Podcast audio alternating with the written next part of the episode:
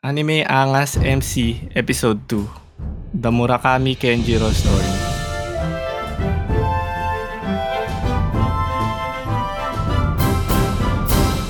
Magandang umaga, hapon, gabi kung anong oras man kayo nakikinig. Si Docbird ito at ang ating bida ngayong episode ay walang iba kundi si Kenji. Hello Kenji, welcome sa Anime Angas. Hello everyone. Hope you all have a Merry Christmas and Happy New Year. Also, Happy Holidays, I guess. Yun. Ah, si Kenji yung second, magiging second guest natin bilang sa mga main characters.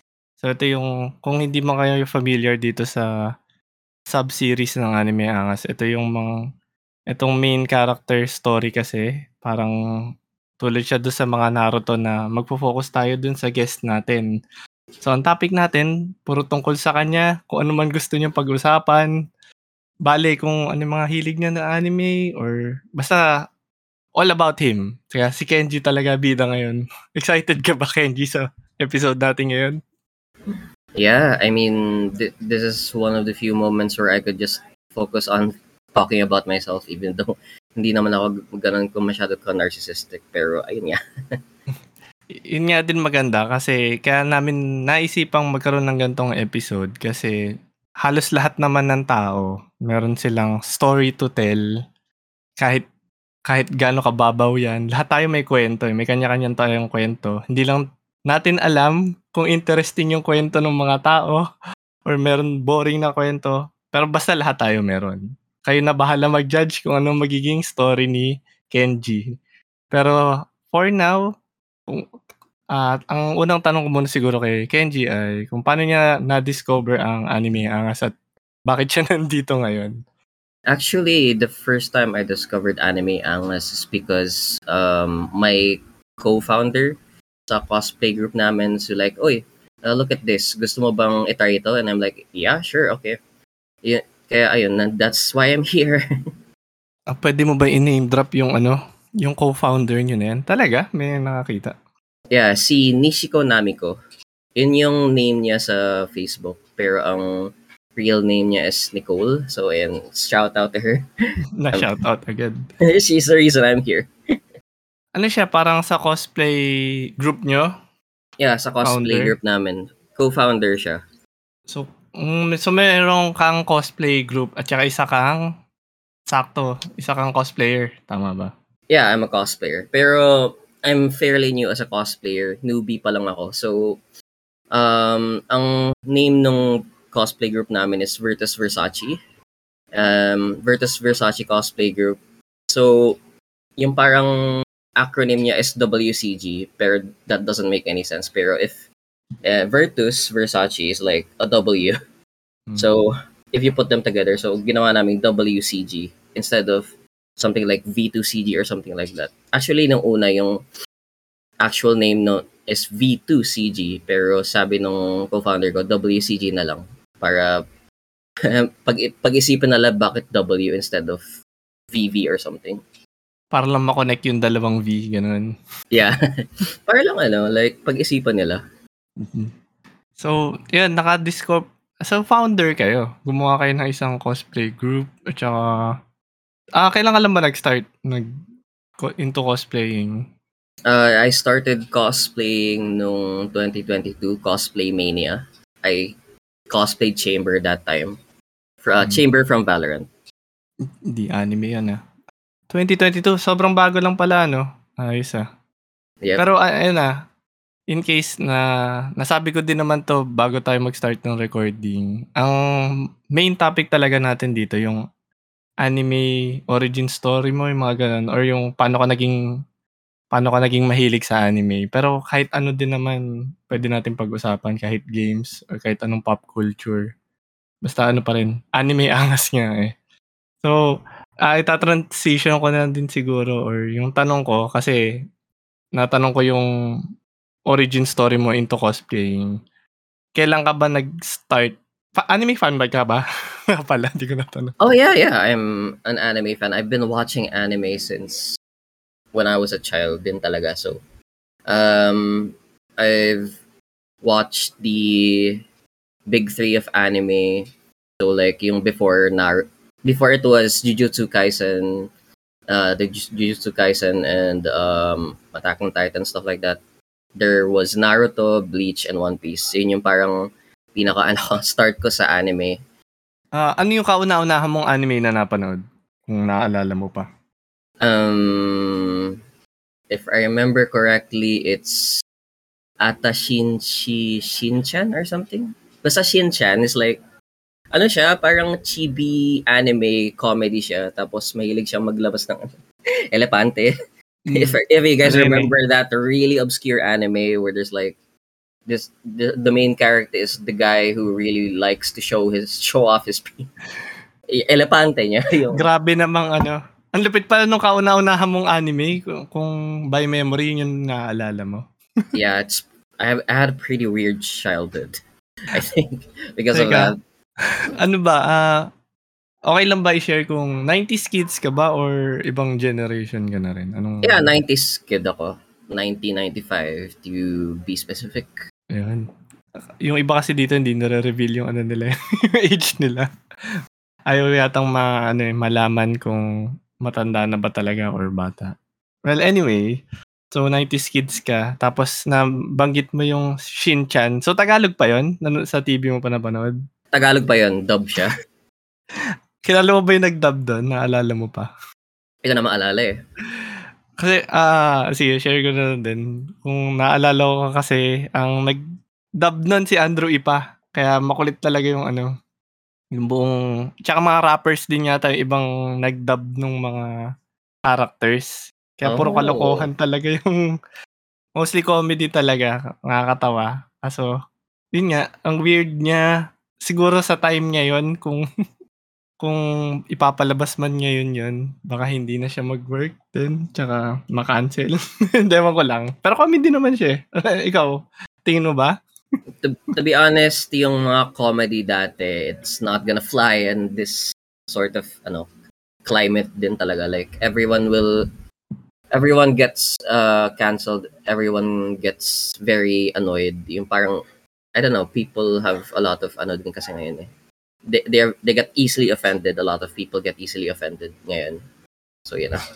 Mm, kaya nga, yung kulit eh. Pero ikaw naman, hindi ka naman ba ganun? Uh, nah, I'm good. Hindi, hindi naman. Chill ka lang. Chill lang naman ako. Hindi ka naman natatakot ma-cancel, mga ganun. hindi naman. Kasi ano kasi, like, ako kasi sa Facebook, I call myself like a ghost. Kasi I don't really post a lot ang mapu- makikita mo lang sa akin is mostly on memes and stuff like that. Pero never ako mag-share ng too much information about myself eh, mm. out in the social media. Parang may times na, oh, I really want to post about stuff like this and stuff like that. Pero merong times na I'm gonna ano, lie low in social media and no one will, ano, hindi ako mag-post for a few weeks to a month, then babalik na lang ako. mm. May, may moments akong ganun eh. Oh, gets naman. May ano, similarities din tayo. Hindi din ako mahilig. Pero ako kasi may pagka times na may troll account din ako. May mga ganun kasi ako eh. May mga nagtatago din ako sa mga madaming accounts. Minsan naglolo ko din ako. Pero yun nga, okay din kasi maging anonymous online. Pero Yeah. ikaw, na ang na-share mo yun, yung hindi ka naman nagpo-post. Wala kang hindi ka nagiging advocate din kunwari sa isang bagay na pinaglalaban mo. Meron ka bang ganong moment na kunwari like ano ba? Ah, sa ano kasi Facebook or yung mga social media kunwari may politics eh. Napupunta tayo sa politics pero kunwari meron kang gustong ano, nag-a-advocate, may na-advocate ka ba or kahit sa cosplay group nyo man lang, nag-iingay ka ba ng gano'n? Mga hindi ako yung hindi kayo yung tipong gano'n eh. Um, I'd like to say beforehand that din talaga like I am not the usual kind of main character. Yung parang if you think about the main character, si Luffy or si Naruto, they're like very extroverted. Madami silang, they have a lot to say. Ako kasi medyo iba ako. Like, uh, first of all, I'm kind of introverted. And yung parang pagka main character ko is like I support everyone else around me. I'm not the type of person who goes out of my way. To, yung parang headstrong kumbaga. I'm more of analytical, introverted, smart sort of person. So, if I had to think about a character that's really similar to me, that would be Kuroko, I guess. Yung parang, mm. I'd be like Kuroko that's like, super low kasi ng presence ko. Even in the cosplay community, a lot of people don't really, um, a lot of people don't really see me and think about, oh, it's that guy. And I'm parang definitely recognizable. I'd be in the background. I'd be supporting people. Like, kunyari, uh, sa cosplay group ko, I'm not the type of person to be in the center stage. I, I let other people shine in cosplay groups. I'm just I'm just the administrator. I'm just the guy organizing. Mas gusto ko yung ano eh, nasa ano ako, nasa background ako instead of like in front. Mm. Ah, gets naman. Ang ganda nga, ang ganda no, na-relate mo pa yung sarili mo kay Kuroko. Sana yung mga listener natin, uh, napanood man yung Kuroko no Basket. Kasi kahit background lang siguro, si Kuroko kasi, yun nga, ano siya, Phantom Fifth Man? Sixth Man, Sixth Man. Phantom Sixth Man kasi uh, pang six siya.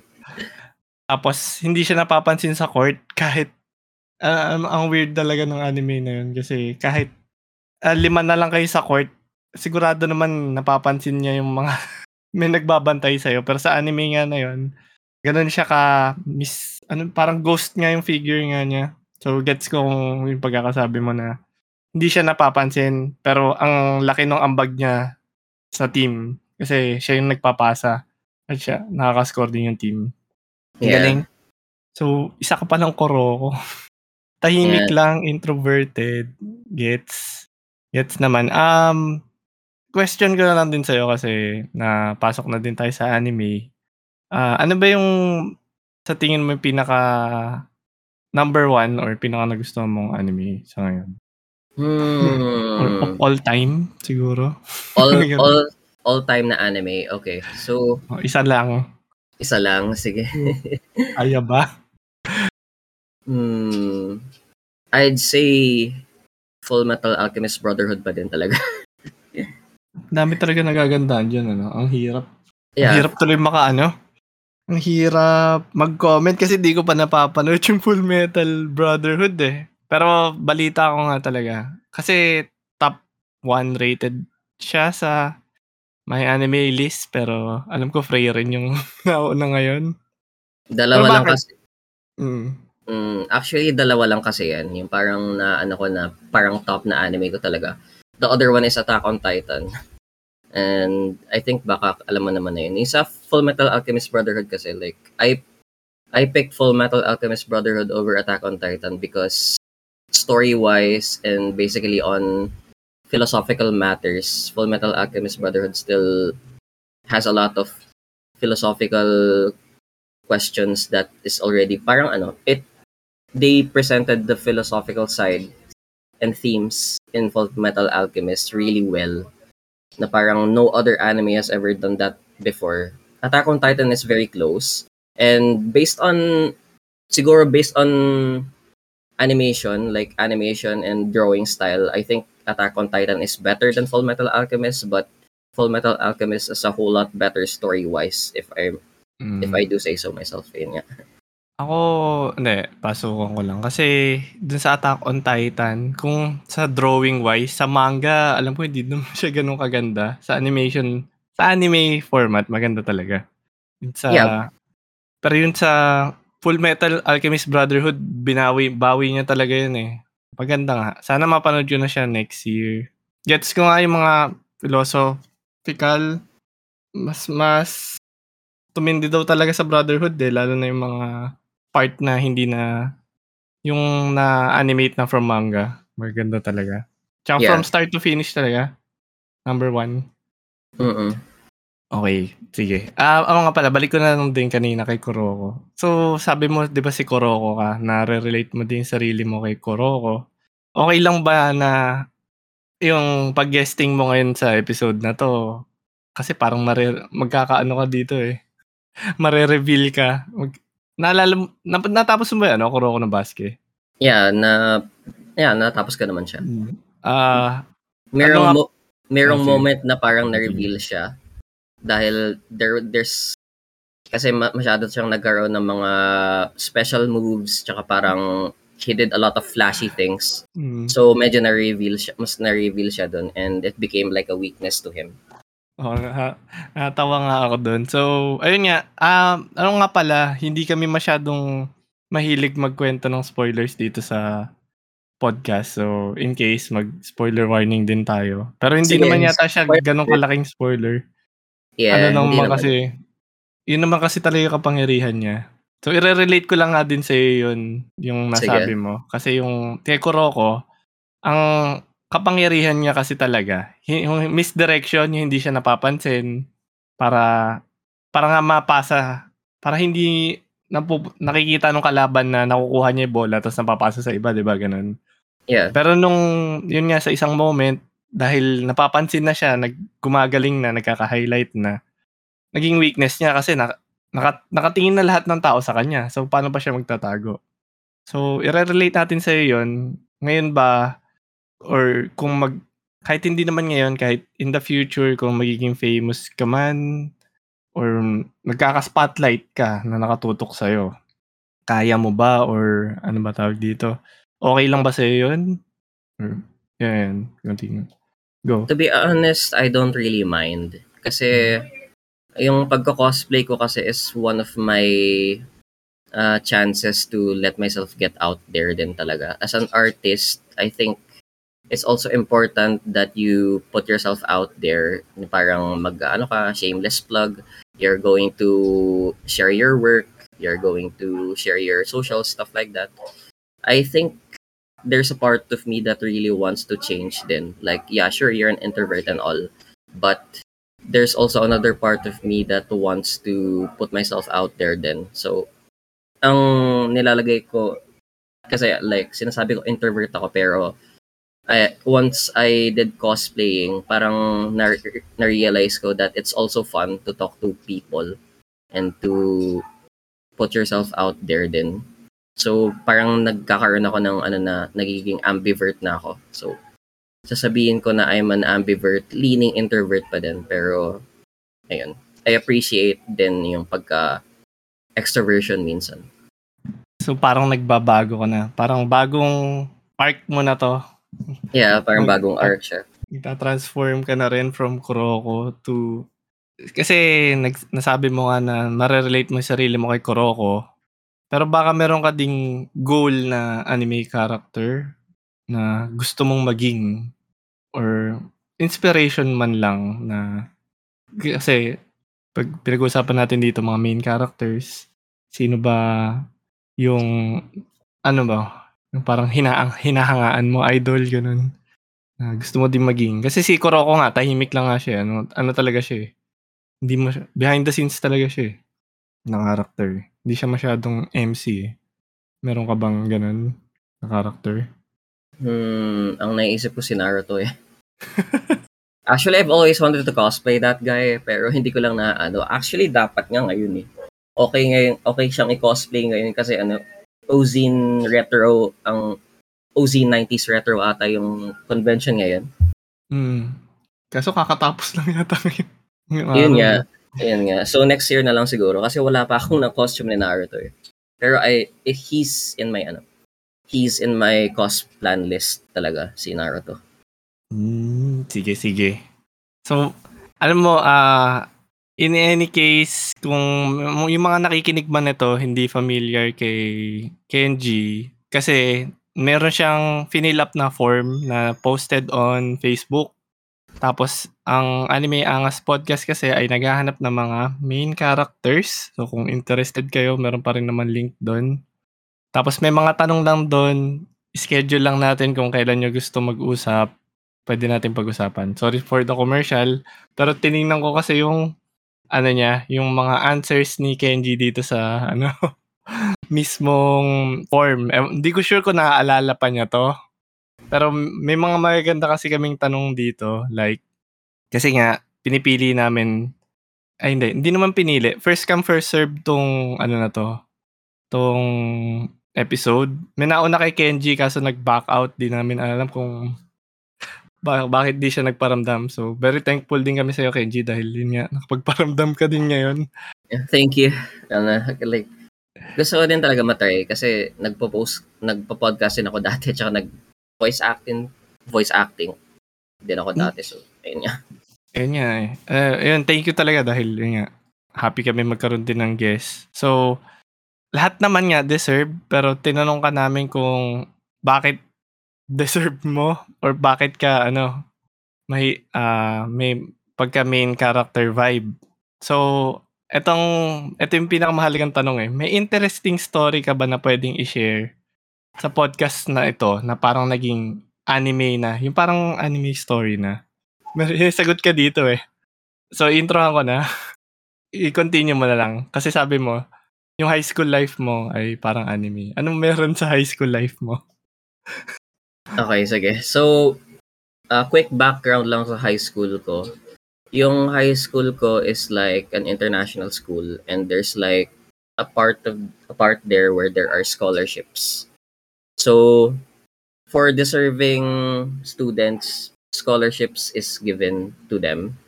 And ayun nga, it's an all-boys school, international school, and I'm one of the lucky few that was given a full scholarship.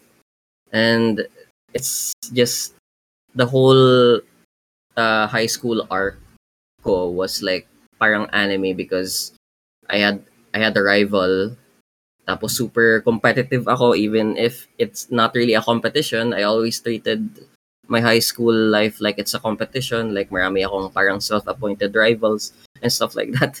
So, let's see. Ano bang pinaka maano ko na ano doon is like ang makikwento ko lang is siguro sisimulan ko lang din yung rival ko. It's like ako kasi I'm from a private school. Hmm. Tapos siya is from a public school. So ano ah, wait lang ha. Ano ba tong genre na tong high uh, high school mo? May genre ba to? Shonen ba to? Shonen to eh. Napaka-shonen. Okay. Sobrang shonen ito eh.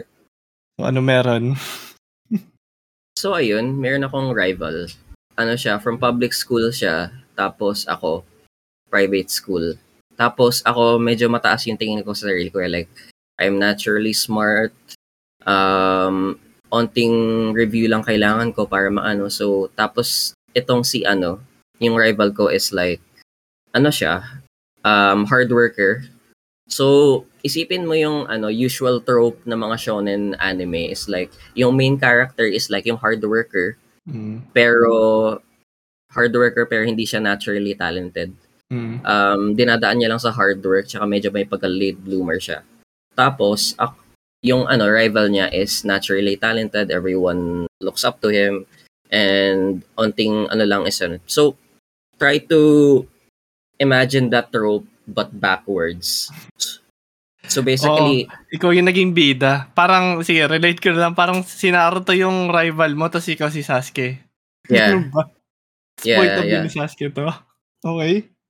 Pero ang nangyari nun is like, for all of my four years in high school, I never got to beat him. Aba? Like, ah.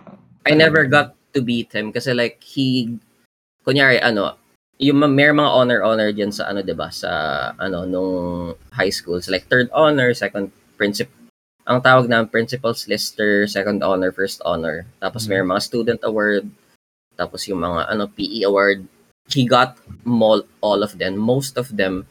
Madalas ang nangyayari is second honor siya, tapos ako principal's lister lang nakukuha. So he got the other awards then student award, PE award, pinsan. Tapos ako, I never got it. So, ako yung parang ano, even though I'm smart, siguro I've never actually tried working that hard then as hard as him.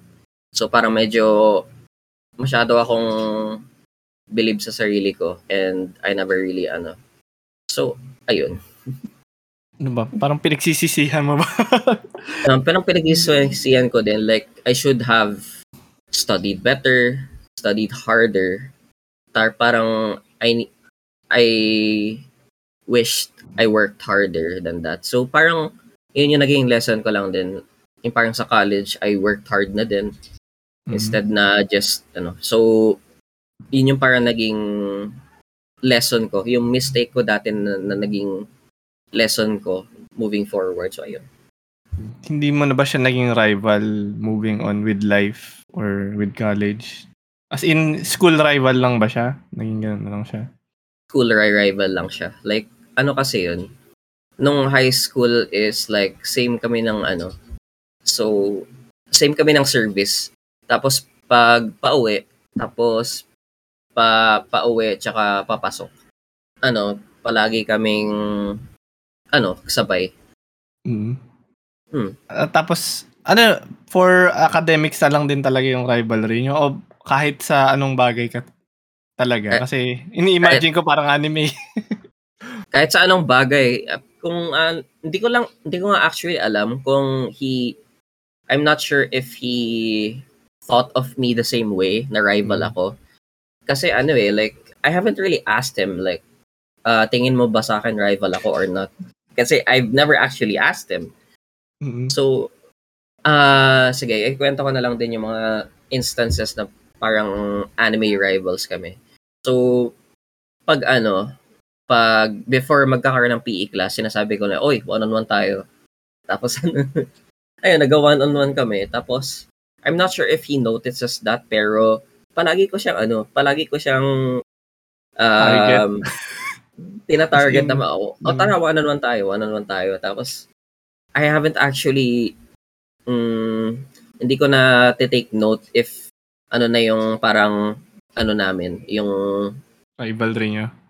Hindi. Yeah, ah, wait, what's the word I... What's the word I'm looking for? I'm not keeping count of the wins, losses, and ties, stuff, stuff like that. Pero ano, I think it's fairly even kasi mm. there are times na na na ano ko na, oh, nanalo ako, nanalo ako this time. Tapos next time, ah, natalo ako. Eh, pero ayun niya. So, And, sige, go. In case man, baka possible makinig siya nito eh. Okay lang ba sa'yo yun? mm, sige. Ah, uh, ah, uh, mag-uusap pa ba kayo nun ngayon, sa ngayon? Or wala, hindi na rin masyado? Oo, oh, nag-uusap pa din naman kami. Meron nga kami kasing ano, um, may NBA fantasy kami na ano. Ah. may NBA fantasy kami na league. Tapos ang parang pinaka-goal ko is palagi ko siya mata- Talunin mat- lang. matalo ko siya dapat palagi sa NBA fantasy. Yun lang. Kahit siya lang. Ano, yung fantasy nyo kayo lang or group of friends? Mga one-on-one fantasy Group of friends. Group ah. of friends na NBA. Siguro ano kami? Mm, sampo, mga ganun. Pero well, sa sampo na yun, siya lang talaga gusto mo talunin. Kahit hindi ka na mag-champion. Oo. Kahit hindi ako mag-champion, basta siya lang yung ma- matalo ko, okay na ako dun. Baka i-shout out. Ah, uh, pwede mo ba siya bigyan ng name or tatago Sige. na lang siya sa rival? Sige, I'll give him uh, an alias. So, Jace, if you're listening to this, uh, I really hope I beat you. Pero hindi pa niya alam, no? Yung, ang galing na lang kasi hindi niya alam na tinitreat mo pala siyang rival. No, he doesn't know. So, Ah, sige balikan natin ng onti. Kailan ba nag-start yung tipong naisip mo na ito na yung rival mo? Kasi i-relate ko na lang sa Naruto. Alam ko yung first meeting na naghalikan sila eh. Pero baka sana naman hindi ganun yun sa inyo. No. So, no, no, no. Kailan naman nag-start yung ano nyo, rivalry? Wala. Or kailan mo naisip na, ah, rival ko na tong si Jace? Ano siya, first year, first year high school. Hmm. Paano paano uh, may naalala ka bang moment, like paano mo na naturing na, ah, ito na talaga, high school Yung rival ko na 'to? Yung Hmm. parang naging rival ko siya kasi yung parents ko like, they're the type of type of type of people that will compare you to other students. Tapos, yung isang beses na sabi ng nanay ko, "Uy, Si Jace, oh, nag-second honor tapos nag-principal sister ka lang. Okay ka, okay ka lang ba sa ganun? And dapat, dapat mag, ano ka din, mag-second, mag-second honor ka din. So, yun, yun parang, ano, naging fuel ko na lang din, like, mm, I need to be- beat this guy, I need to be a second honor din. Nakakatawa na sa pinup... Oo nga, may mga ganun talaga mga parents natin minsan na mahilig mag-compare. Gets naman. Pero, um, sa tingin mo ba si Jace, yung rival mo, tinatrato ko ba niyang rival or hindi? ano ba sa tingin mo? At ano naman mafe-feel mo kung hindi? Okay, go. there's a part of me that thinks that he also thinks of me as a rival kasi minsan, hindi lang ako yung nag-aaya ng 1v1 eh. Minsan siya din eh. Mm. Tsaka, if ever man hindi, well, okay lang naman yun. Kasi like, um, yung parang rivalry, it's in all inside of my head din naman. It's, it's an thing I use for internal motivation. So, if he doesn't really tra- treat me like a rival, that's fine. Mm, hindi naman siya yung parang may pagka-friendly competition naman. Hindi naman yung rival na gusto ko ng ano to, bugbugin parang ganun. Yeah, hindi naman ganun. Like, friendly mm. rivalry lang talaga siya. Uh, good. Okay naman kasi may tatalunan akong ano question dito eh. Kung rival mo kasi siya, baka nag, may nangyari bang ganito? may invento ko ng kwento eh. Kasi Ay, kung rival, possible ba naging rival mo din siya sa love life? Kasi nalagay mo rin to dito sa forms eh. May pangyayari bang ganito or pwede namang wala? In case lang, kasi gusto mo din yata pag-usapan ng love life mo. Sa love life? No. Mm. Hindi, never siya. siya. Never siya nag, naging rival ko in love at all. Tsaka Pero, ako naman, mm, sige. Kami naman, like, since um, four years din akong nakipagsalumuhas with all boys lang talaga. Medyo, na ano ko naman yung bro code. Parang, um, if your friend falls in love with this person, she is off limits. So, alam ko naman yung bro code na yun. So, even if, even if, even if we're rivals, I'm also his friend then. And you could actually argue that he's one of my best friends then, actually.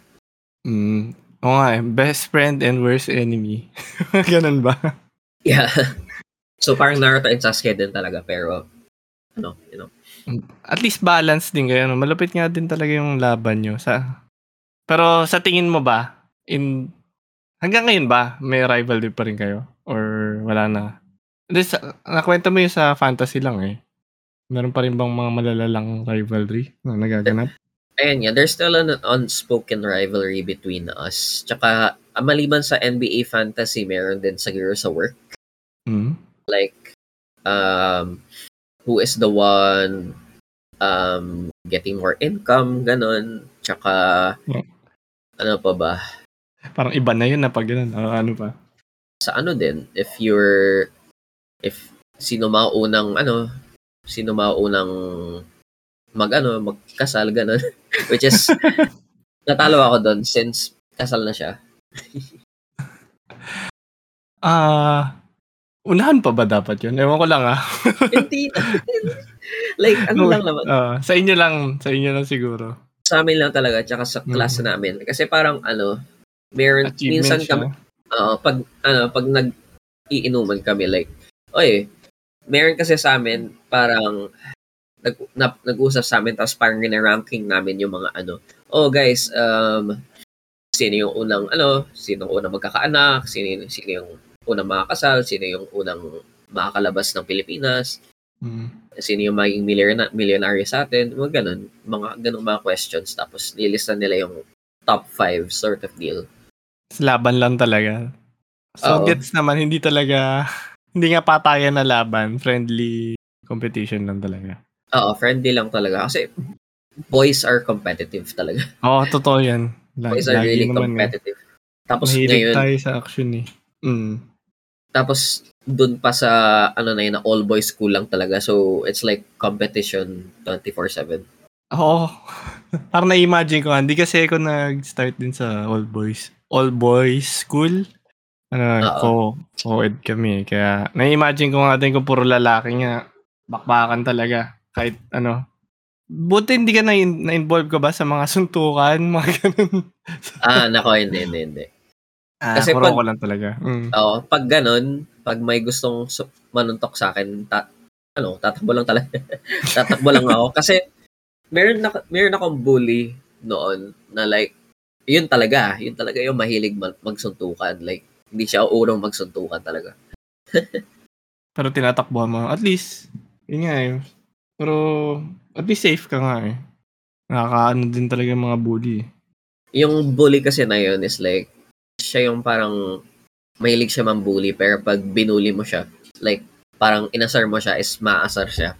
ayun, yun yung ginagawa ko. Parang may sasabihin siya sa akin, tapos I will tell him, ah, nasabihin ko na lang din yung parang pinaka nagiging insult sa kanya, yung parang sabihin mo lang tong word na to is magagalit na siya, which is like kabayo.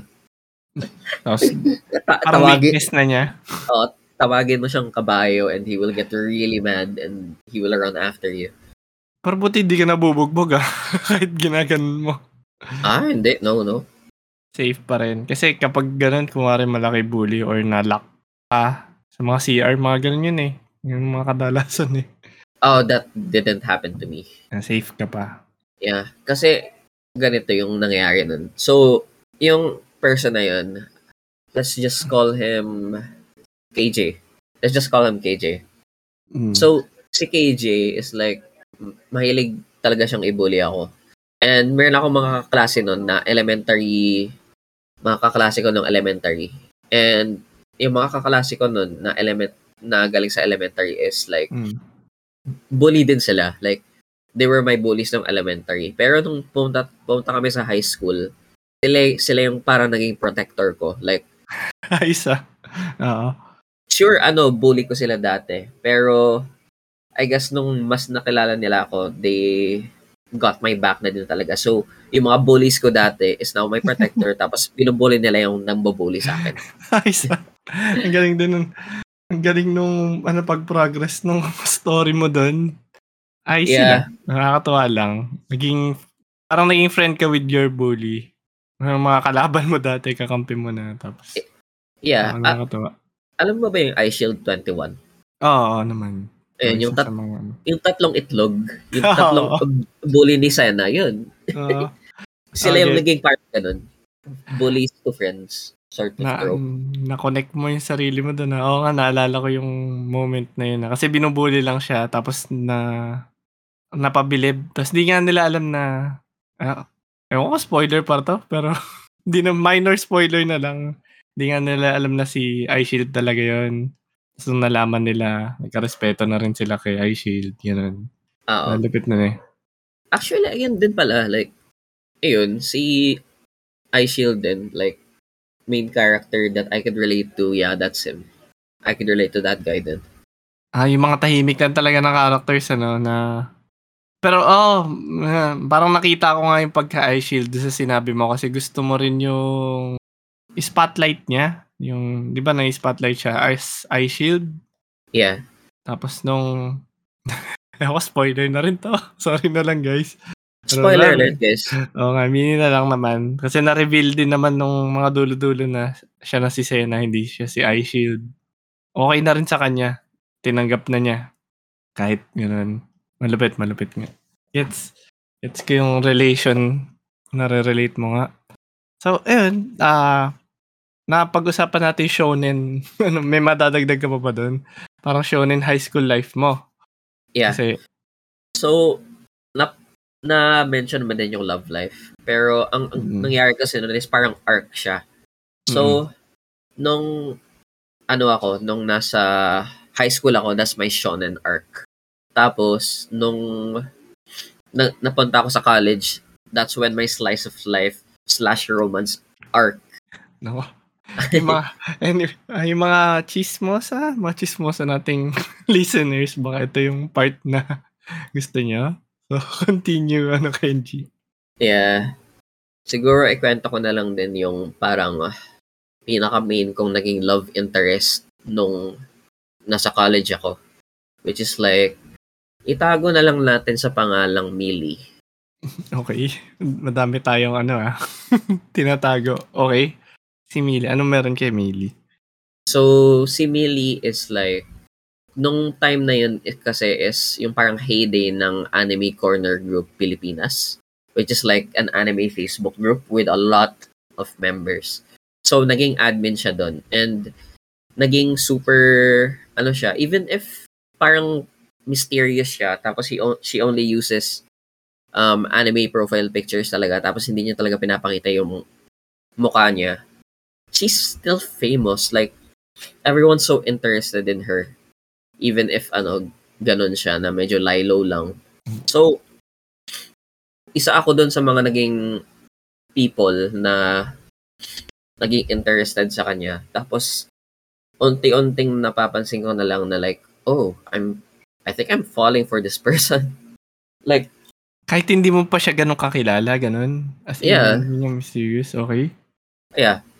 Doon kasi, yung parang ano kasi, sorry if masabi ko siya as internet love because that's exactly what it is. It's internet love. Pero ang masasabi ko lang kasi is like, when you fall in love with someone in the internet, you're falling for the personality more than the looks. And I think personality is still more important than looks talaga. So, ayun. So, paano mo siya na-meet? As in, dun lang sa Facebook group. Tapos, pero hindi mo nakikita pa yung itsura niya, ganun. Tama ba to? Hindi pa. Actually, wait. Can I have sige, my... Sige. Can I have my commercial break muna? Ah, sige. Commercial break okay, BRB muna, guys. Magbabalik ang anime angas. Full Metal Alchemist. And nagbabalik ang anime angas. So, Kenji. Hello. Bitin tayo. So, where was I? Ano, ano, saan yung, saan Naput- tumigil yung kwento ko? Naputol tayo dun sa love life mo. Internet love, yung sinasabi mo nga. Ano, kung na-meet mo man siya, ano bang, saan yung start? O kung, kala ko, kala ko nga magbabacktrack kayo, yung pala commercial break muna. Saan nag-start yeah. yung ano nyo? Yung parang, na, na-ignite ang flame. Paano? So, ayun. Um, ano yun eh, uh, nag-start siya nung second year college ako. So, nung time na yun is yung mga anime anime Facebook groups is madami sila. Um, there's Anime Corner Group Pilipinas, there's um, the group God Only Knows or something, yung Tiguk, tsaka ACGP. And ano siya, admin siya sa ACGP, tapos isa siya, isa siya sa mga people that really piqued my interest din talaga. So, I added her, I messaged her, tapos halos every day kami nag-uusap and na like, um, ayun, when I realized, when I realized na, oh, I'm actually falling for this person na even if hindi ko alam yung face niya, ang masasabi ko lang doon is I fell in love with her personality, not her face. So, yung personality niya kasi is medyo may pagka-mischievous, na medyo mysterious din. Tapos, from the way she talks, malalaman mo na parang sobrang deep niya, sophisticated. Tsaka, when you talk to her, it feels like time flies and you won't really, ano, you, you won't, uh, what do you call this? What's the word I'm looking for? You won't notice the time is passing. Ayun, yung tipong ganun. Question lang, ano ba, paano kayo mag-usap nun? Through voice call na ba or chat lang talaga? chat lang. Tapos, super limit lang minsan. Pero nag-voice call din kami. And, yeah, her voice, her voice is like, ano siya? Like, it's a really attractive voice. Like, it's not that feminine. It's not that masculine. Pero, when you, when you hear her voice, it's like, para siyang ano, para siyang Nightingale song. Yung parang, uh, it sounds like a bird birds chirping. It sounds like something like that. Ang Lupit ng pagkaka-describe mo. Hindi ko alam kung pa how do you describe it. It's just nag, nagagandahan ako sa boses niya. And hmm. sinab actually nung isang beses tinanong niya sa akin, "Uy, nagagandahan ka ba sa boses ko?" And I'm like, "Yeah." Tapos tinanong niya sa akin, "Ah, ano? Ah, uh, pa- paano mo nasabi?" Tapos ang sabi niya is like, ano kasi, ay, sorry, ang sinabi ko is ba't mo natanong? Tapos sabi niya, ah, kasi ano, yung, yung mga katrabaho ko sinasabi yun minsan sa akin. So, titiyanong niya, okay. Ayun. Ah, so, lahat naman din pala, hindi lang ikaw naka, makakapansin, mapapansin din talaga sa boses niya na ganun talaga. Yung nightingale-ish na voice. Kinikilig. Ayun. Hindi naman sa... Natawa lang ako kasi hindi ko alam. How do you describe it? Mahirap okay. talaga eh. in, okay naman in your own words lang din naman eh. So, and di ba, na-share mo na rin naman. Gaano katagal, uh, okay lang, um, natatanong ko na lang din ah. Sabi mo lang kung too personal na or ano. Sige lang. Pero, mo. yun na nga, dun sa part ba na yun, mga gaano katagal mo na siya nakakausap nung feel mong ano, ano na, na, na nai-in love ka na or nagsisimula na, mga ganun? Halos five months na din. Tapos, Matagal na rin, ah. Yeah, mm-hmm. nung napansin ko na, na I'm actually falling for her, I'm like, uh, sabi niya, sabi ko, um, pwede na ba kitang ligawan? And, then, and then sabi niya, uh, like, pag-iisipan ko.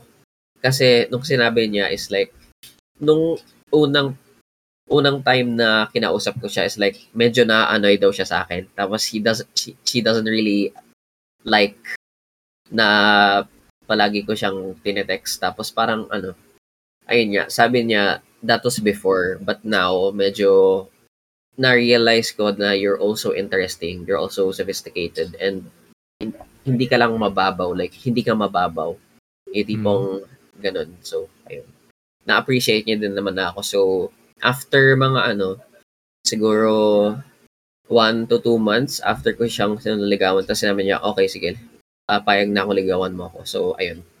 So, so but, mm, okay, continue. Sige, ikaw muna.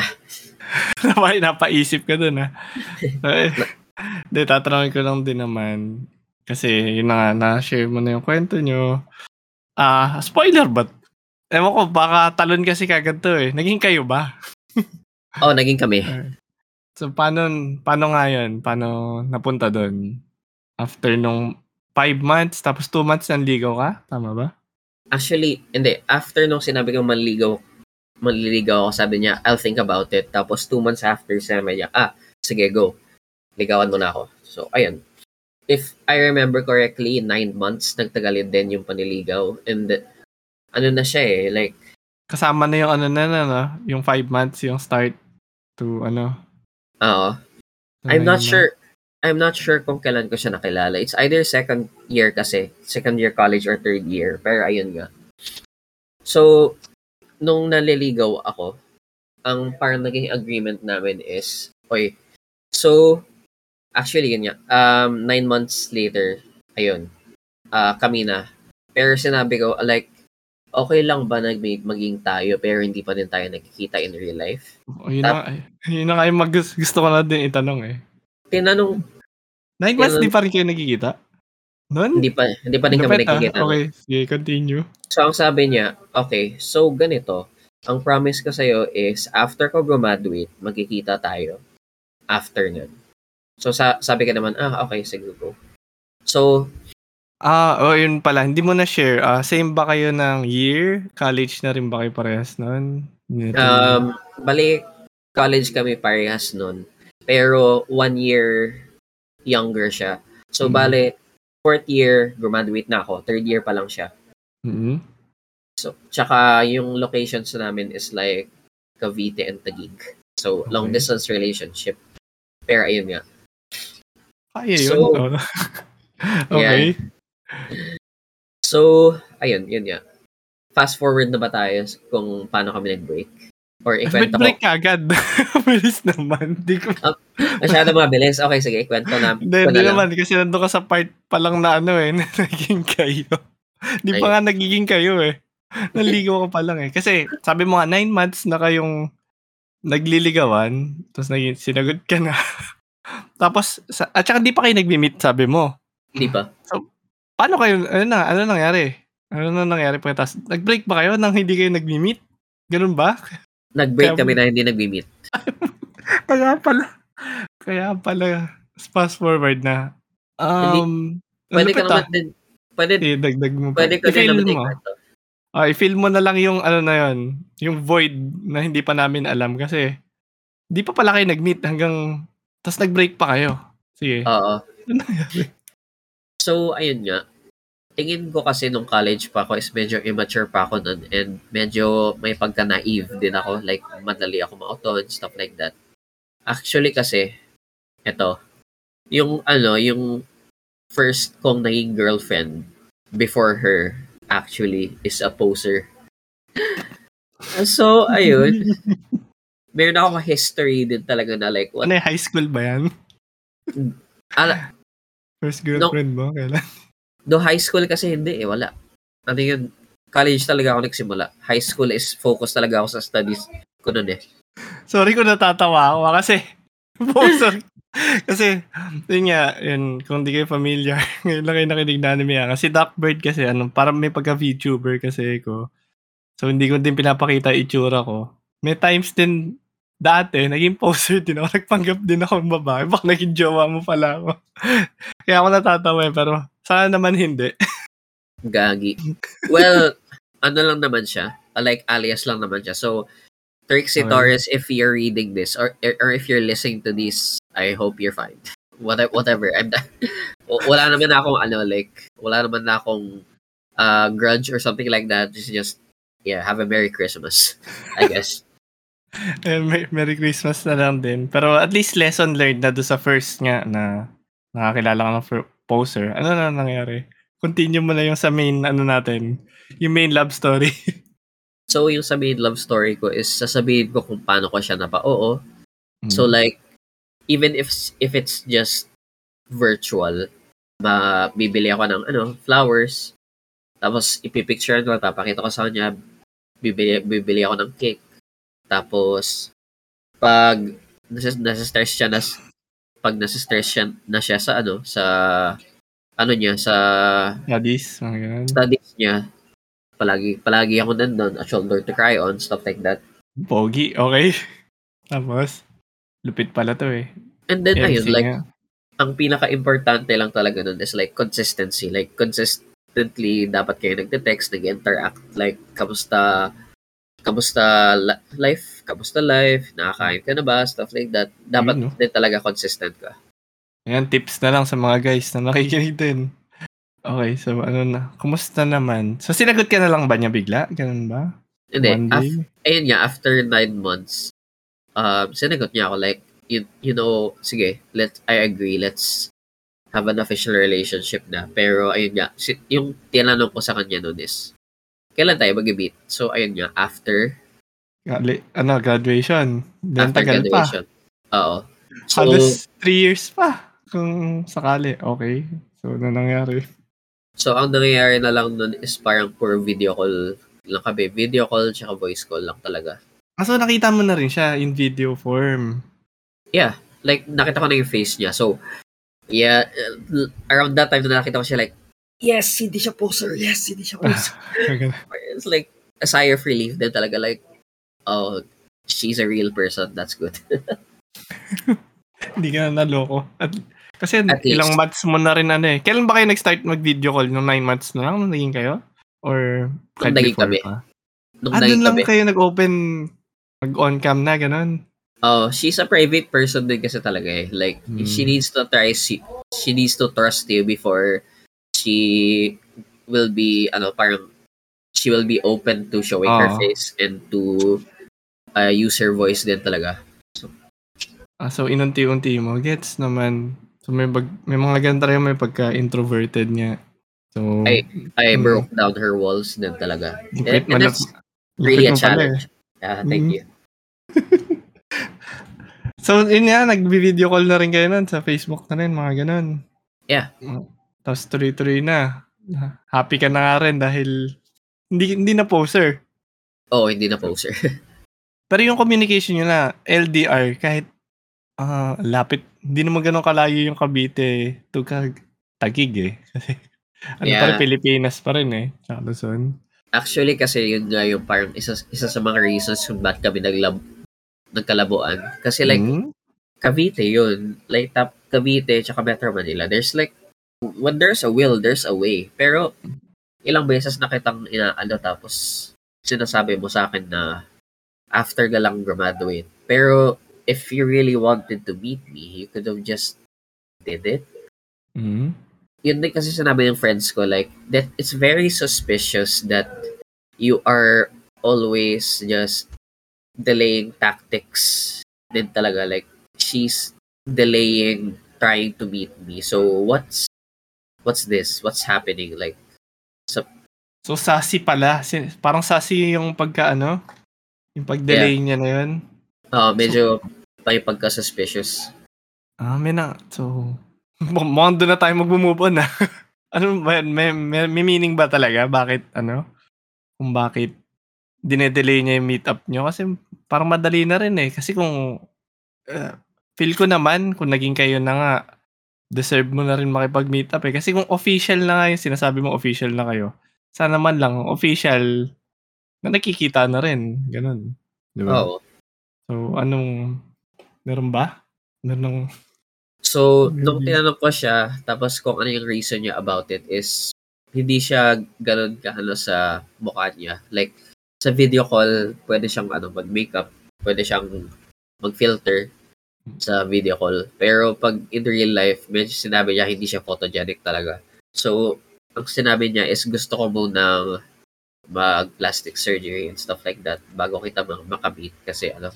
Pero para sa akin, like, sinabi ko naman, I'd love you even if you didn't really look that pretty. Like, even before, like, I was, I loved you even nung wala kang face when you don't, I don't know what you look like, but I still loved you.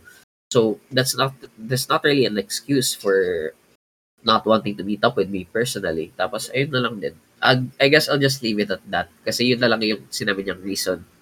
Ah, hanggang dun. So, hanggang dun na lang. Ah, hindi na niya, hindi na, na tayo nag-move on dun. Oo. So, ayun nga. Ang nangyari nun is like, three months before yung parang mag-meet talaga kami, yung gagraduate siya, nagkaroon kami ng away. Na, ano na kasi yan? Uh, um, ano to, years after, parang ma, ilang years na rin kayo? Ganun ba? Nag-fast forward na to? Oo. But 2016 to, nung ano, nag- nagtatrabaho na ako tapos last year niya na. So, mm-hmm. last year niya na, tapos after nun is dapat mag-meet na kami. Mm-hmm. So, three months before that that fateful day, nag-away kami. Like, I was really stressed out sa work. So, medyo nagkaroon ng alitan. Like, yung stress na yun is na na point ko sa kanya. Mm-hmm. And, ayun, nagkaroon siya ng ng ano, na ayoko na, ayoko na. And then, she just de- deactivated her Facebook account and that's it. Ha? Na, na medyo nagulat ako doon ha. So, pagka-deactivate, wala ka ng way para makontak siya ever. Wala na talaga? Wala, wala na. Lang? Wala na. Sa Facebook lang ba kayo nag-uusap? Wala nang ibang ano? I mean, Facebook sa line. Tapos naglaro kami ng Heyday nun. Tapos ayun na. Actually, ang pinaka ano is, alam ko yung email niya. So, message in-email ko siya doon. And I'm like, why did you leave? What happened? And then nag-sorry ako sa kanya na like, hey, hey, I'm sorry that that wasn't, I didn't really mean for that to happen. Tapos ayun. Hindi siya nag-reply. Biglang ganun. As in, ano ah, nasabi mong ghost ka, tapos siya pala yung tunay na ghost. Biglang nawala yeah, na lang siya. She's the real ghost. Tsaka kaya ano, ang pag kinikwento ko siya to my ano friends, I refer to her as the Facebook phantom. Ang tindi din ng love story nyo kasi malapit na eh. Hindi ko na in-expect sa story mo kanina nung binibuild up na aabot ka dun sa faithful na ano, yung pinag-usapan yung graduation para mag-meet. Pero tumagal din para kayo. As in, online relationship pa rin yun, troy-troy. Yeah. If I remember correctly, mga 3 years din kami nagtagal. um, ano, hindi ko alam ano, ano ba sasabihin ko na medyo na shock ako kung congratulations ba or kung condolences. Hindi ko alam eh kasi magulo eh. Both. Eh. Both. oh, both niya talaga eh kasi ang galing mo doon pero at the same time yung nangyari sa iyo, di ko din masa wala, di, wala namang taong deserve mag-ghost. Kasi maganda pa rin talagang malaman natin eh. Kasi sa story mo pa lang, kahit kami, nag-ghost din kami, di namin alam din yung ano nangyari dun sa story eh. Parang sa mga anime din yan. Hindi natin alam yung ending. Hunter x Hunter. yeah. Mga ganun. Sayang naman. So, ano siya? The one that got, got away. away. Na, yeah. Na wala ka ng way talaga. As in, pero di, sa months ba na nag-usap kayo, wala na kayong personal na kunwari, taga dito ako, yung personal, dito ako nag-aaral, mga ganun. Siguro naman alam mo yun, or mga ganun. Yeah, alam ko. Alam ko yung kung saan siya nag-aaral, pero yung personal address niya, no, I don't know. Hindi mo na inalam. So, di mo na ba siya inabol noon nung biglang nag, ano, nag, ano ka ba? Oo, nag, hinabol ko siya noon. Like, like actually, mo.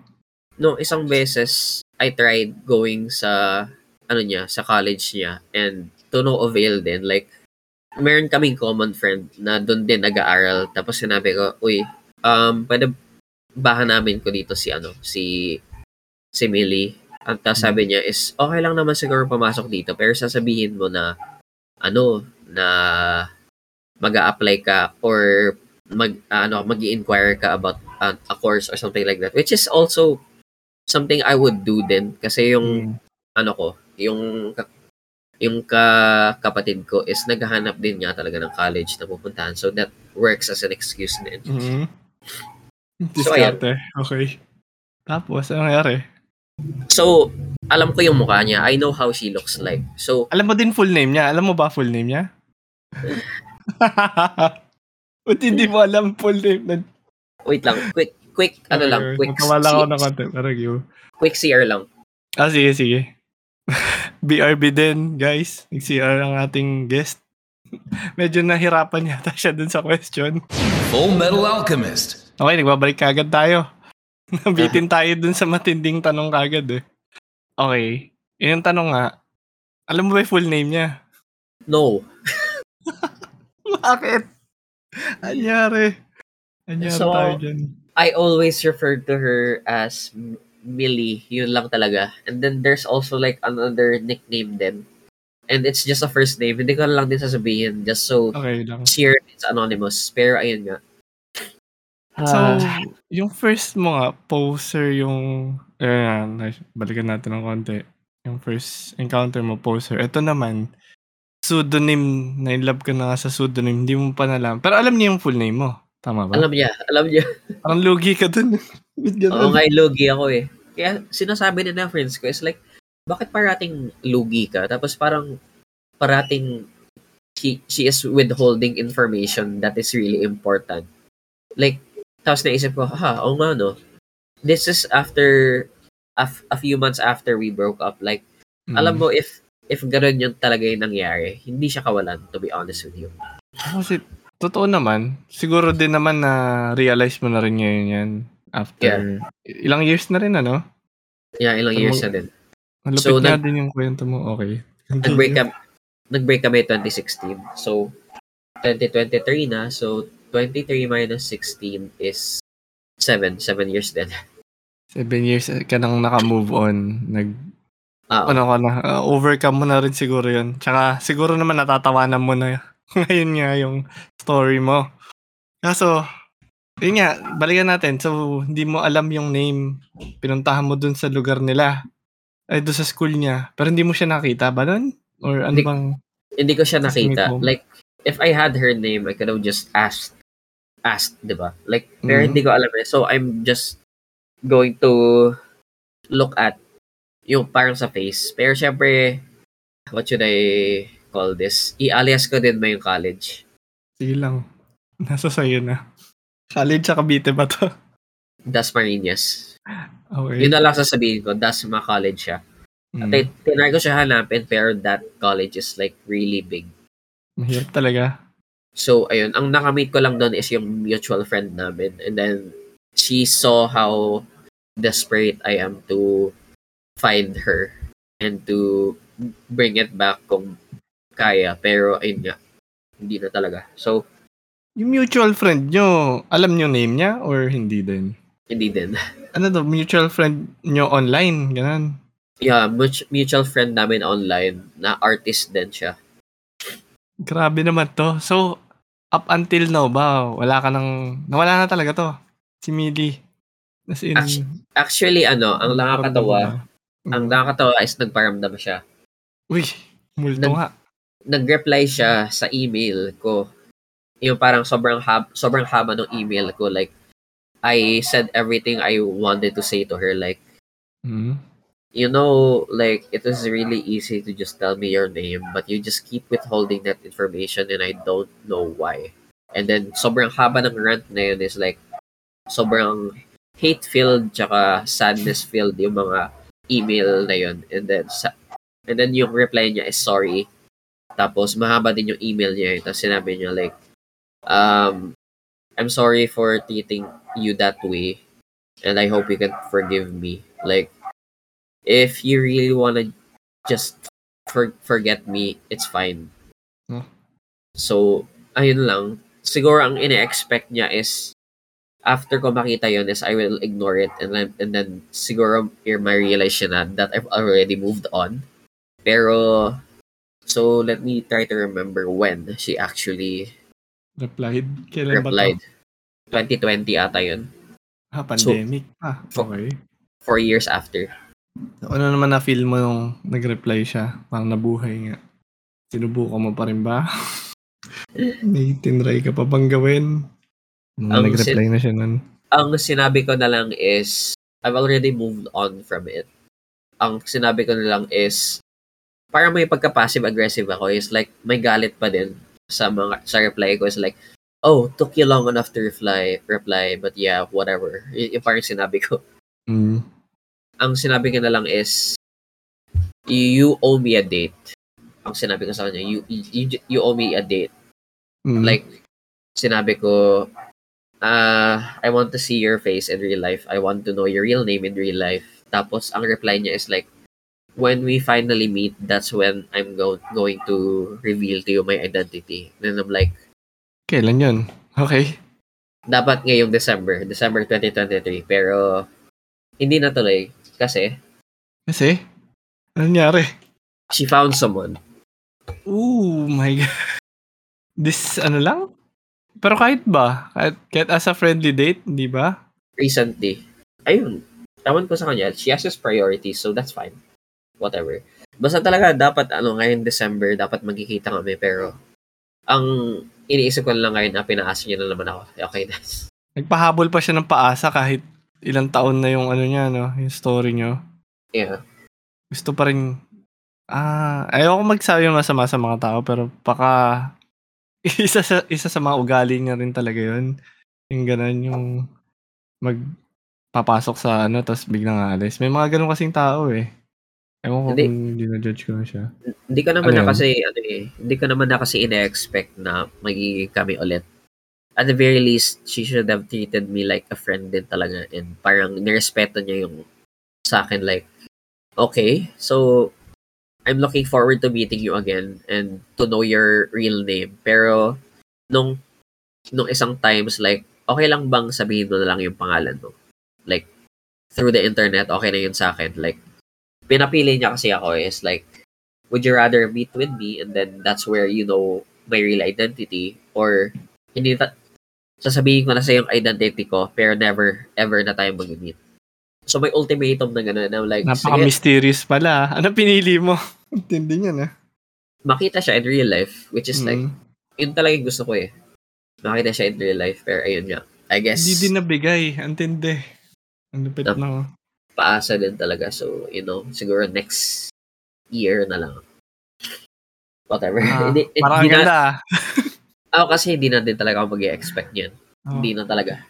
In case man, kung may ano man sa story mo na to, ewan ko kung may na-engage man na listener, baka kung magka-part 2 man, kung mag-meet man kayo, ano, willing ka ba mag-guest ulit dito?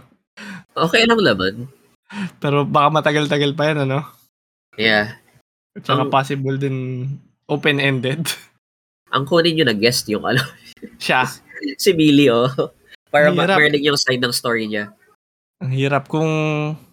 Ewan ko, kung may connection kami, tatry namin. Pero mahirap yata. Ikaw, kung ikaw nga mismo, hindi mo mahanap, di ba? Hindi ka mahalungkat eh. Kaya nga, eh, paano pa kami? Kasi, yung name name lang niya yun. Pero, depende. Malay mo. Yun nga din. Malay mo, nakikinig din ng podcast si Millie, mga ganun, or may makakilala sa kanya. Sabi mo nga, ayun nga, nabanggit mo yung ano eh, Anime Corner PH, admin siya doon. May mga onting clues na rin. yeah. Pero hindi naman, ayun nga, hindi naman ganun kadami yung nakikinig dito ng podcast din. Ano, bagong podcast lang din naman kami kaya depende pa rin. Malay natin. we'll see. So, ayun, ah, uh, may kikwento ko pa ba tungkol dito? Yung love story. Actually, yun lang yung parang pinaka-interesting ko na love story. Kasi, um, nagkaroon din naman ako ng mga girlfriends after that. Pero syempre, ano, like, monogamous naman ako eh. So, hindi ko naman, wala na, hindi naman nangyari na nagsabay-sabay or something like that. Hmm.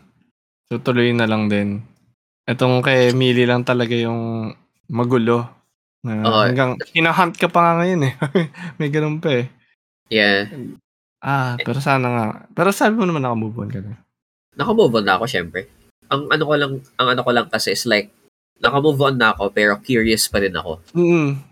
Kahit nga kami, eh, kahit ako pala. As a, nung, nakikinig lang ako sa story mo, gusto ko na rin malaman kung ano man yung ano eh. May pagkaganon din kasi ako eh. Kahit sa anime, na kahit hindi naman ganun kaganda yung story, pero na ano ka na eh, nahook ka na rin eh. Gusto mo na lang malaman kahit pangit man yung ending. At least nalaman mo, di ba? Pero hindi pa rin niya binibigay. So, Mili, kung nakikinig ka man, nibigay niyo na yung kahit ending lang sa kanya. Meron ka din kasing ano eh, like, mysterious people have a mysterious type of phrase din sa kanila. Like, yung parang ano, uh, dark brooding and handsome type of people na onti lang yung sinasabi nila. Parang man, man or woman a few words pero they have a lot of phrase on them. Mm. Parang ganun, parang ganun siya. Dum, dum mo, doon kaya ta na in love talaga eh. Doon ba? Yeah. Ako kasi like as a person, um I like a challenge. I guess. So, ayun na din siguro yung parang nangyari, nangyari na like I got attracted to her because I she challenged me Mm. in a way. Tapos yun lang ha, yung challenge na yun, hindi lang naging maganda. So, na-connect natin yun eh. Nung start mo nung high school, na rival ka, competitive ka, ngayon naging challenging na. Yeah. Medyo, ano nga eh, na maganda, maganda. Medyo napahaba na rin na pag-usapan natin ngayong episode, ano, Kenji. Yeah. Pero meron ka pang na ano dito eh, nalagay dito sa convention experiences. Baka medyo mahaba na to.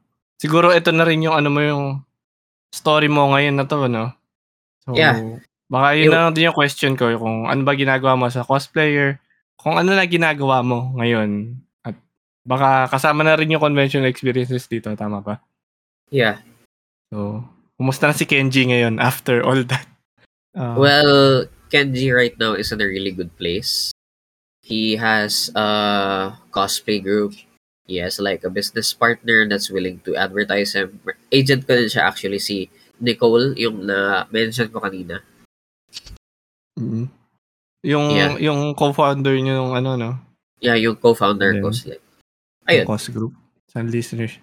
So, ah y- so nabagit mo nga kanina eh, commissions ka dahil yun nga eh hindi na hindi matuloy-tuloy itong episode natin. Ano ba yung mga ginagawa mo na commissions or ano yung pinagkakaabalahan mo talaga? Um, ang pinaka-profession ko talaga is animator. So, animator ako ng mga um, cartoons. So, Sikat ba yan? oh, actually. Um, nag-animate ako for Disney. Hmm. Lupit ah. 3D, mga ganun? Hindi, hindi. Yung mga 2D, ano lang, cartoons sa animated series lang siya. So, ano, um, Disney is like a third-party client. Pero ang pinaka, ano ko, is sa Toon City Animation. It's like animator ako doon. Ah, ano ba yung mga notable, may mga notable works ka ba doon or mga sikat para Big, kung Big Hero. Big Hero 6. The Ito. animated series. Oo. Tsaka DuckTales. Yung bagong DuckTales, siyempre. Oo, yung bagong siyempre yung DuckTales. luma. Di pa natin yata naabutan yun kung ano. Oo. As for other works I did, it's classified kasi Mm, nasa nasa production pa siya. So, I can't really say anything. Mm, Yeah. Gets naman yun. Okay lang yun. At least yung mga works, yung mga nagawa na, tsaka yung mga pwedeng yan sabihin dito in public. Oo. So, yun yung inaatupag. May mga commissions. Mga art commissions ba yun? Yung mga ganun? Yeah, Yeah. ang yung animation is like, yun yung parang pinaka main job ko. Tapos meron akong Mhm. side gig as a commission artist. So, as a commission artist, I do a lot of things. Versatile ako that way. So, I could do illustrations, animations din, syempre. I could do animations. I could also do graphic design, tsaka video editing. All, or- artist pala talaga to. Tapos, yung sa- yung cosplaying as a, ano lang, hobby na lang talaga yun. hobby talaga siya. Tapos yung Pe- group, oh, yeah, ano yun? Continue. Um, hob- hobby talaga siya, pero um, I also treat it as a bis- business din. Siyempre, pag meron ka mga ano, meron ka mga costumes and there are people who want to cosplay that character, you're gonna rent it out. Ayun, kaya naging business na din siya para sa akin. Mm. Tapos yung cost group nyo ba? Para, ano ba yun? Madami ba kayo doon? Hindi kasi ako familiar sa mga cost group, cost group. Eh. Hindi. Right hindi now, we have around less than 1k members. Pero, Dami. ayun, fairly new pa lang kami as a cosplay group. And we've only done one official cosplay group nung Conquest. Valorant siya. Mm. Ayun. So, lahat kayo naka Valorant costume, ganun? Oo. Pero hindi lahat ng 1K yun, syempre. Paano ba yeah, yun? As in, ano kayo? Lahat ng members nun, part nun, ganun, tapos mag-meet up lang kayo para mag-cosplay ng, kunwari, same series, ganun ba ginagawa nyo? Kasi hindi ako familiar dun eh. Oo, like, pero ang Virtus Versace cosplay group kasi is like, general siya. Hmm. Tapos, for every, ano, for every series na gusto namin ni cosplay, meron siyang separate na group chat just for those characters that will cosplay that certain cosplay group. Oh, naghihiwalay pa. So, yeah. ano yung parang main goal ng ano nyo, yung mismong cos group nyo? Parang, bakit siya nandyan? Parang gano'n na lang.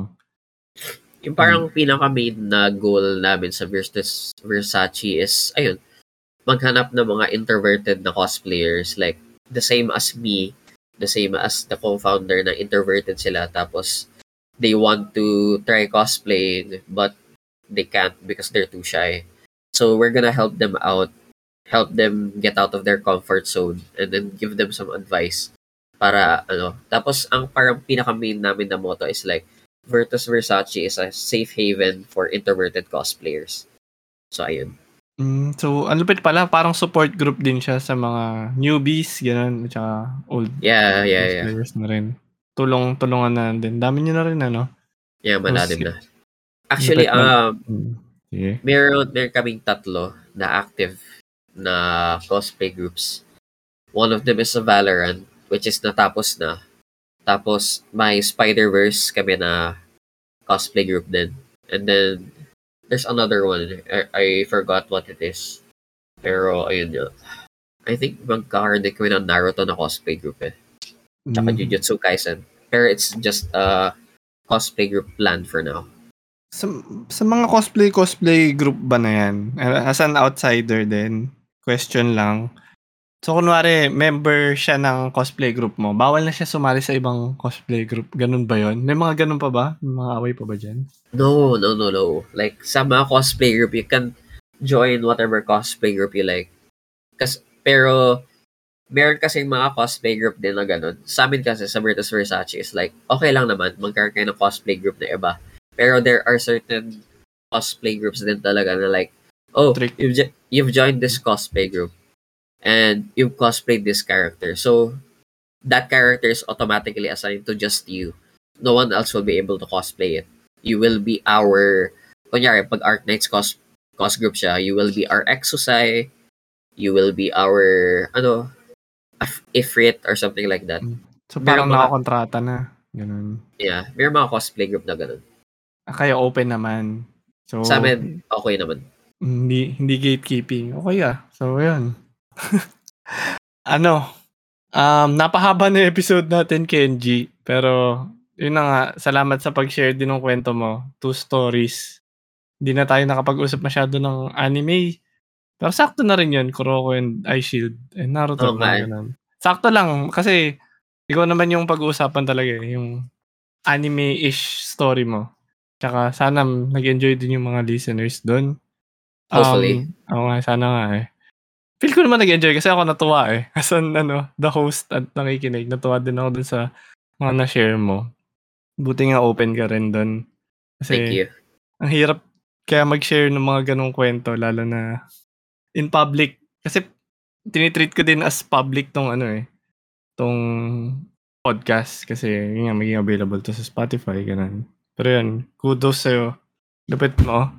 So, ayun, um, ang pahaba ng episode, uh, may ipopromote ka ba kasi yun na rin pinag-uusapan natin or may isa shout out ka man, Kenji? Oh, ayun. Um, shout out sa parents ko for letting me cosplay even if nung una medyo alanganin pa sila. I'd also like to shout out Virtus Versace Cosplay Group. Hello guys. Um, your co-founder is here and trying his best to be a main character even if he doesn't really give off main character vibes that much. But yeah, here I am. Um, shout out to my other cosplay groups and other cosplay friends my coworkers who are who might be working right now. Some of them are, some of them are doing commissions and stuff. And shout out to Nicole for uh, making this happen. Um, thank you for um, referring me to Anime Angas. Jun. Pero ano ah, hindi ako familiar kay Nicole. In case man, baka nakita lang din niya. Hindi ako sure eh kung nandito man siya. Pero shoutout right. nga sa kanya. Um, Tapos, hindi ko, oh, sige, so, continue. Last one, socials na lang. So, um, I'd like to plug our cosplay group, Virtus Versace Cosplay Group. You can search that on YouTube. And you can also search for my official Facebook page. It's called Links Makarov. You can just search for it. No spaces. Hmm. Ayun, uh, yung pinomote din ni Kenji or Links Makarov ay lalagay ko din naman doon sa description na tong episode kaya kung ano, follow niyo and like. Tapos hindi ko pa natanong sa'yo kanina, Kenji, kung may conclusion ka man ba dun sa lahat ng napag-usapan natin ngayon. Nakalimutan ko si tanong. Or oh, aral. I see. Natutunan um, ka ba? All I can say is anyone can be a main character. The same way in Spider-Verse, everyone can be Spider-Man everyone has a story to tell din talaga. And even if you don't feel like you're a main character, you are. And you should treat yourself as one because it's your life. Hindi ko kinaya yun. Ang lupit para. Medyo na-stand ako pero ganda-ganda ng pagkakasabi mo doon. Tsaka, yun nga, salamat din sa pag-guest mo. Di ako, di ba ako masyado nakapag-react pero totally gets ko yung sinabi mo. Kahit hindi ko na i-explain sa kanila. Yun na yun, na yun eh. Main character naman talaga tayo eh. Di ba? Yung yep. iba, iba kasi sina, tinitreat lang nila sarili nila na side character nila. Sila nung story nila. Pero dapat talaga isipin nyo main talaga kayo eh. Kahit ano. Point of view nyo pa rin yan eh. Yep. Tayo yung ano eh. Story natin yan eh. So, ayun. Salamat Kenji again. And um, pap- siguro tatapusin na rin itong episode pero papasalamatan ko na din yung mga listeners natin. Kaso, ngayon hindi natin ni-live kasi request din ni Kenji na wala ng live listeners. Pero, shoutout na lang sa'yo kung nakikinig ka man na to. yeah, thank you. Thank you guys for listening. Well, if there's going to be another one of these, I'm willing to join naman. And next time, I think I'm okay with the live audience. Yun. Um, in case man, sige, kontakin ka din namin. Baka yung kung may topic man about anime or may gusto kong anime, pwede naman dito eh. Sabihin mo lang sa amin. Uh, meron din kasi akong co-host ko, ano ba tawag doon, special guest dapat sa mga ganito. Pero ibang format nga to, one-on-one lang. So good naman yun. So anyway, uh, pa-follow na lang din ng Anime Anga sa Spotify and sa Apple Podcast at saka pa-like na lang din ng Facebook page namin. Of course. So, yeah. um, Ah, yun na lang, ah, ari matatapos na siguro kami, alis na rin kami ni Kenji, pero may final question na din ako sa listeners. Kung bibigyan nyo ng title yung naging story ni Kenji kanina, para maalala mo kaya, anong title ang ibibigay nyo? Ah, ilagay nyo na lang dun sa question, answer nyo na lang question na yun sa dulo ng Spotify, ano, or i-comment nyo lang sa Facebook kung ano yung gusto yung title. So yun, papaalam na kami ni Kenji. Maraming salamat Kenji at sa mga nakinig. See you Thank again you guys. Bye-bye. Bye-bye.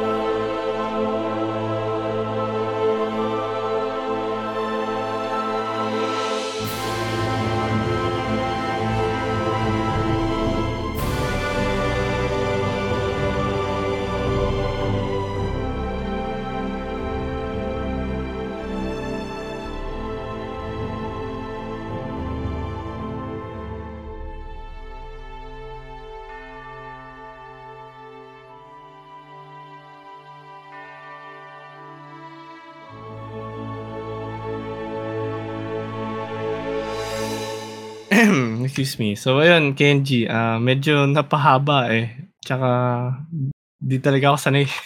ano, ginawa ko lang din talaga to for, yun nga,